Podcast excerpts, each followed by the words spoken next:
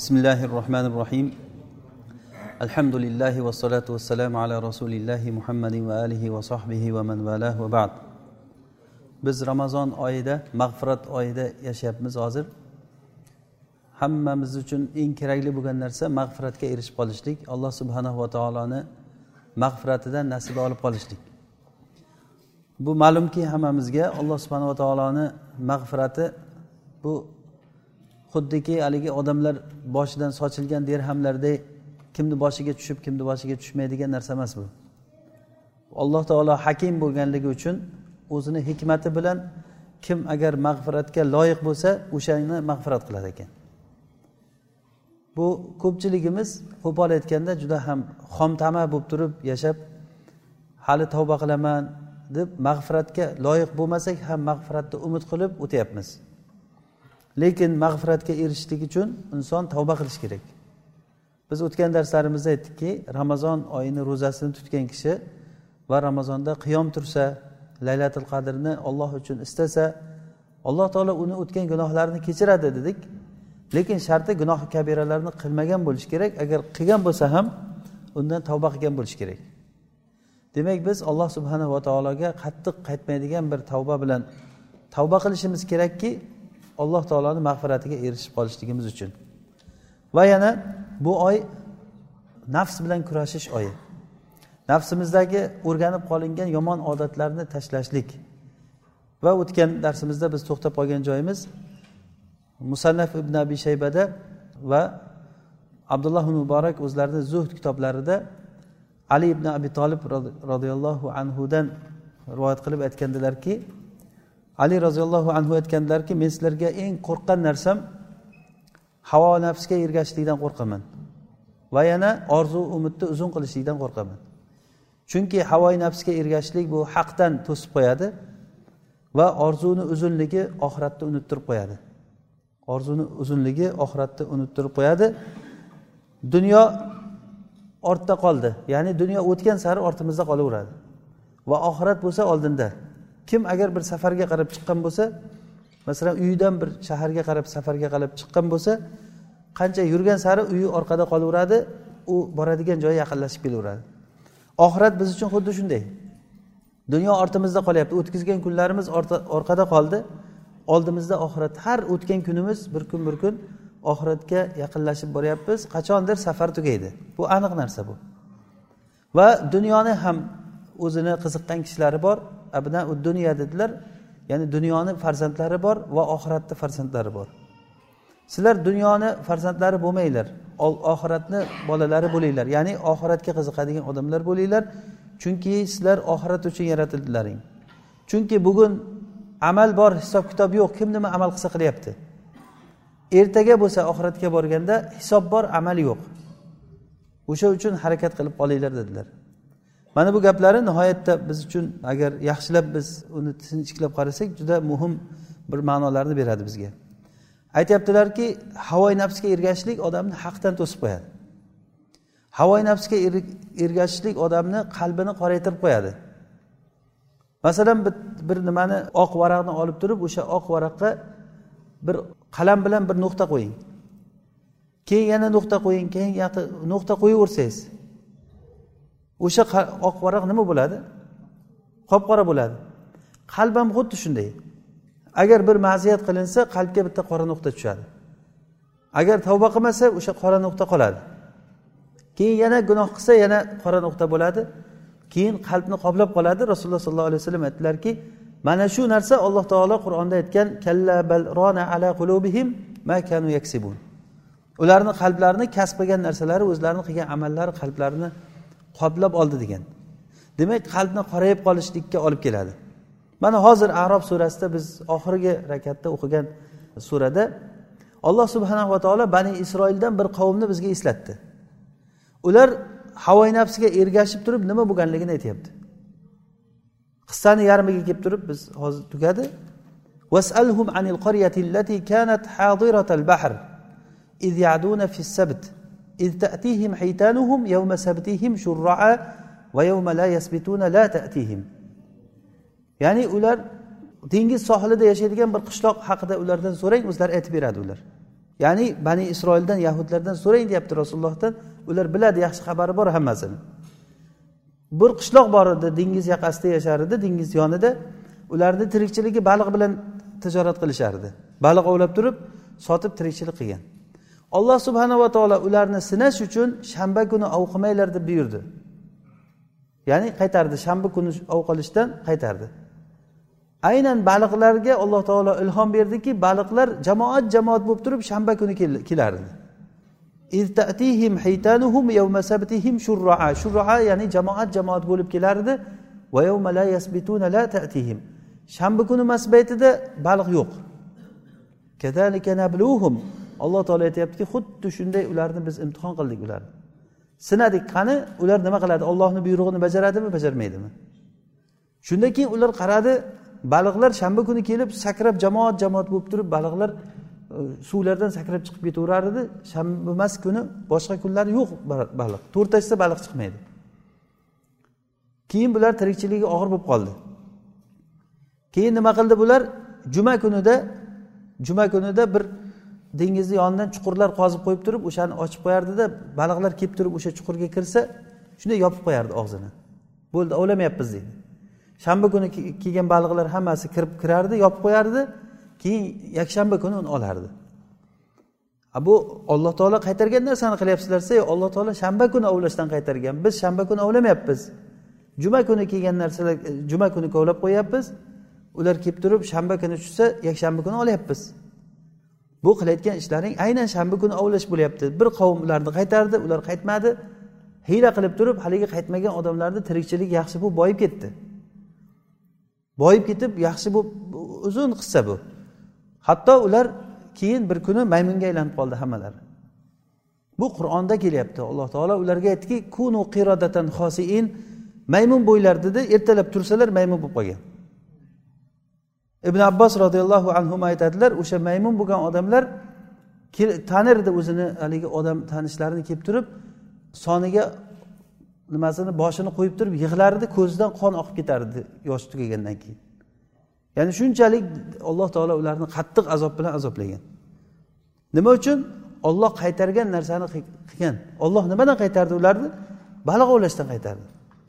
Xuddi o'sha baliq ovlashdan qaytargan olloh cho'chqa go'shti yeyishdan qaytardi aroq ichishdan qaytardi zino qilishdan qaytardi g'iybat qilishdan qaytardi birovni molini harom yo'l bilan yeyishlikdan zulm qilishlikdan qaytardi. Hozir bizda bularni qanchasidan odamlar qaytyapti qanchasi davom etyapti? Shu harom ishni qilayotgan odamlar bilmay qilyaptimi yo bilib turib qilyaptimi? Agar bilib turib qilayotgan bo'lsa shu bani isroilga yetadigan azob ularga yetishligi muhaqqaq. Lekin alloh subhanava taolo rahm qilib kechirib turibdi. O'sha uchun bu narsaga fursat borida o'zimizni biz to'g'irlashimiz kerak. Ya'ni fisq fujur ishlarni bilib turib davom etishlik havoyi nafsda davom etishlik odamni qalbni qorayishligiga olib keladi. Qosvatul qalb ya'ni qalbni qorayishligi. Shu bani isroilni bizga alloh subhanava taolo juda ko'p o'rinlarda qur'onda mana bizga hikoyalari o'tyapti. Ko'p o'rinlarda bizga misol qilib keltirgan ularni nimaga? Chunki biz bani isroilga juda yam o'xshovchi xalq ekanmiz. Xuddi o'shalarni hayotiga o'xshaydi bizni hayotimiz ham. O'sha uchun ham biz uchun nur bo'lgan qur'onda alloh taolo ularni voqealarini bizga keltirdi. Demak bu havoga ergashishlik mana shunday yomon oqibatlarga olib keladi.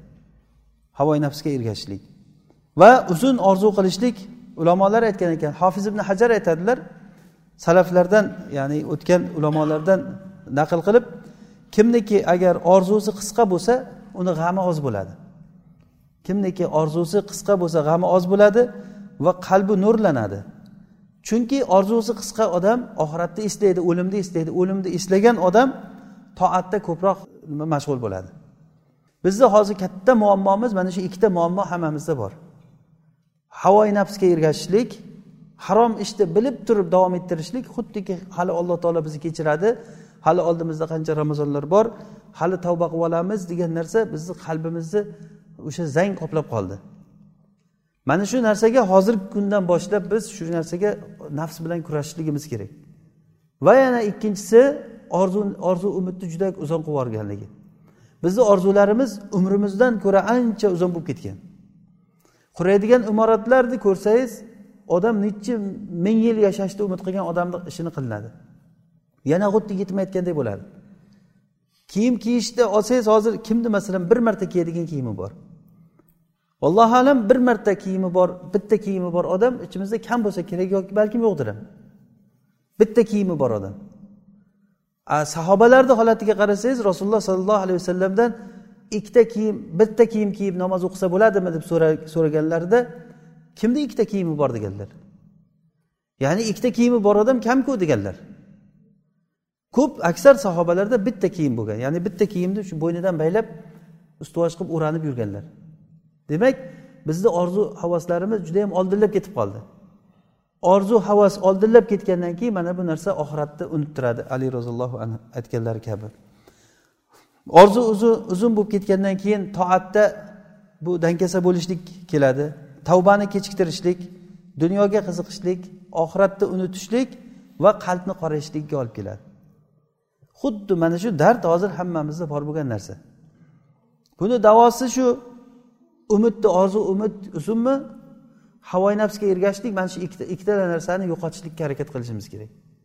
Hozirgi yashayotgan biz yashaydigan kunlar mana shu nafs bilan jihod qilishlik nafsni tarbiyalash kunlarida yashayapmiz. Va ali roziyallohu anhuni gaplari dunyo ortda qoldi oxirat oldinga qarab kelyapti dedilar. Xuddi shu ma'noni ibn abbos roziyallohu anhu alloh taoloni oyatini tafsirida aytgan ekanlar. shayton jannatdan quvg'in bo'lib turib odam alayhissalomga sajda qilmagandan keyin alloh taolo shaytonni haydadi.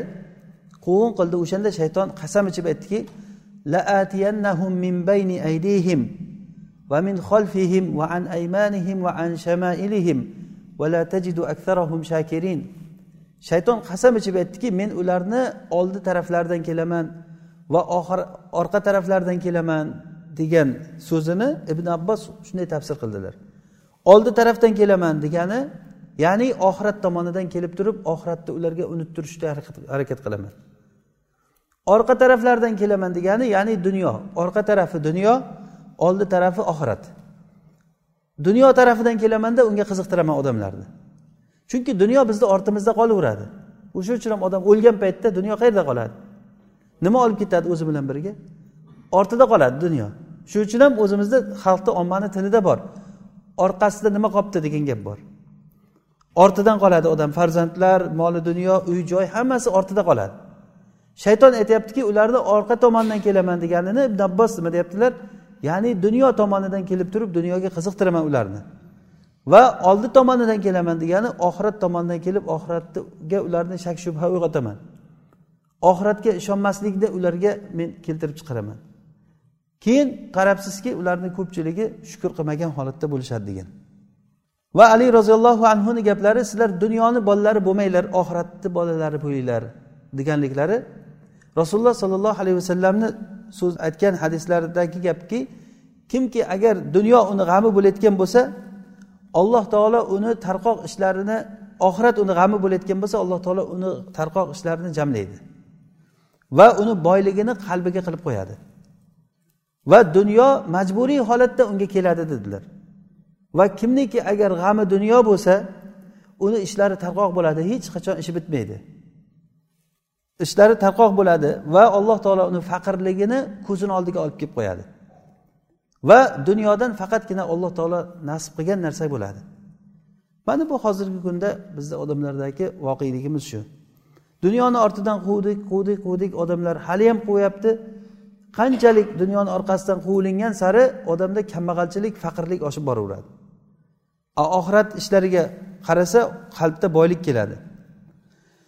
Demak bu oy mana shunday oy. Nafs bilan jihod qilishlik oyi.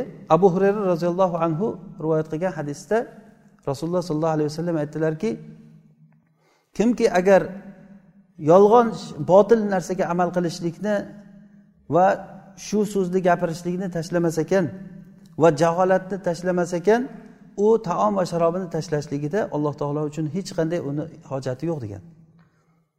Biz mana shu narsani tashlashlik kunlarida turibmiz. Ya'ni bu oy nafaqa qilishlik oyi taom berishlik oyi.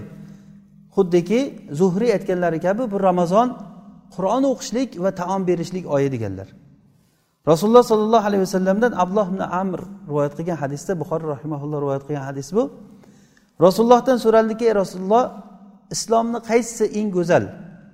Ya'ni islom deganda insonni tashqi ko'rinishda ko'rinayotgan amallari islom deyiladi.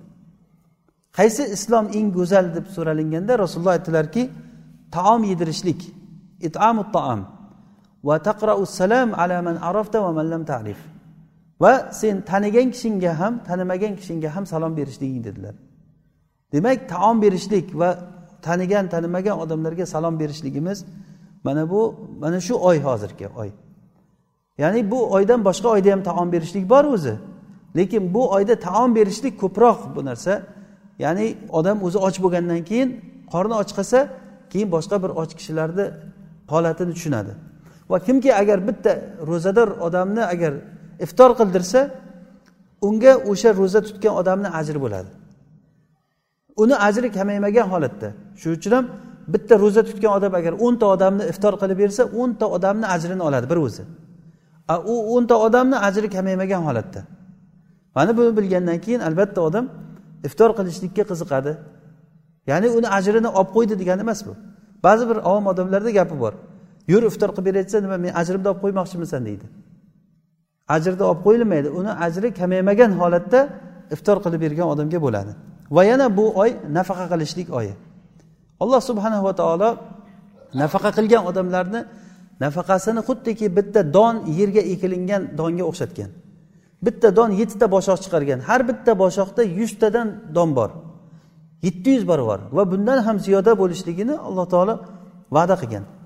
Rasululloh sollallohu alayhi vasallamdan hadisda keladiki rasululloh qasam ichib aytganlar. Uchta narsaga men qasam ichaman dedilar. Ya'ni abu kabshatil ambariy roziyallohu anhu rivoyat qilgan rasululloh sollallohu alayhi vasallamdan men uchta narsaga qasam ichib aytaman. Biror kishini moli sadaqa qilishlikdan mol kamaymadi degan. Malun min sadaqa.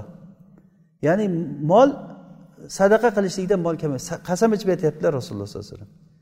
Demak bunga ishongan kishi iymon keltirgan kishi agarda bir sadaqa qilib turib olloh yo'lida berayotgan bo'lsa u kamayib qolmasligiga iymon keltirgan odam bo'lishlik kerak.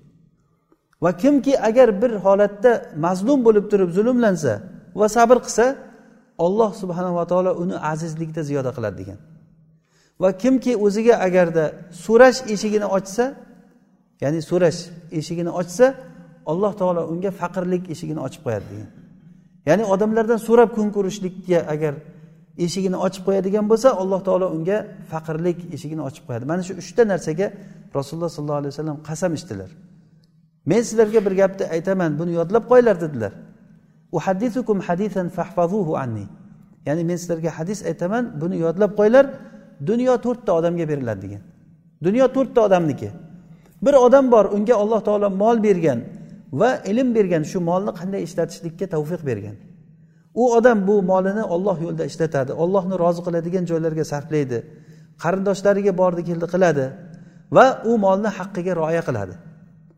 Mana bu odam eng holatlarni eng ulug' holatidagi odam. Ikkinchi odam bor alloh taolo unga mol bermagan lekin u odamga u odam aytadiki agarda meni ham shu odamday meni agar molim bo'lganda edi men ham shunga o'xshagan ish qilgan bo'lardim deydi. Rasululloh aytdilarki ular ajrda ikkovsi teng agar moli bo'lmasa ham bu odamni xuddiki ajrda ikkovsi teng va uchinchi odam bor alloh taolo unga mol bergan ilm bermagan. Ya'ni puli bor qayerqa sarflashni bilmaydi. Xuddi hozirgi kundagi boylarga o'xshaydi. Xuddi molini qayerga sarflaydi? Haromga sarflaydi. Alloh taoloni g'azablantirayotgan narsalarga sarflaydi. Ollohni haqqiga rioya qilmaydi. Qarindoshchilik haqqini rioya qilmaydi. Molni haqqiga rioya qilmaydi. Ya'ni unda tentirab sarflaydi deganlar rasululloh sallallohu alayhi vasallam. Xuddiki haligi tentiragan tuyaday harakat qiladi degan. Bu mag'rur narsalarga pulini sarflaydi. Mana bu eng yomon o'rindagi odam. Va to'rtinchi odam bor alloh taolo unga mol ham bermagan ilm ham bermagan. Bu odam bo'lsa aytadiki meni ham agar molim bo'lganda edi falonchiga o'xshab falonchi fosiq odamga o'xshab men ham shunday sarflar edim deydi. Ular ikkalasi gunohda teng deganlar. Hozir odamlar o'shanaqangi boylarga havas qilmaydimi?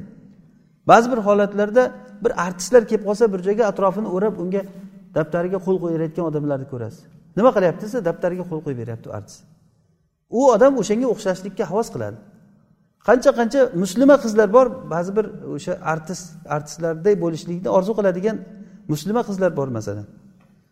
Agar u bo'lolmasa ham o'sha bilan teng degani bu degani o'zi hech narsa qo'lidan kelmaydigan kambag'al odam ham o'sha fosiq bo'lib yurgan milliarder bo'lib yurgan boylarni holatini o'sha orzu qilsa ular o'sha gunohda ikkovsi teng degani alloh taolo o'zi asrasin alloh taolo o'zi foyda beradigan ilm bersin hammamizga inshaalloh bu suhbatimizni hali davomi bor سبحانك اللهم وبحمدك نشهد أن لا إله إلا أنت نستغفرك ونتوب إليك صلى اللهم وبارك على عبدك ونبيك محمد عليه الصلاة والسلام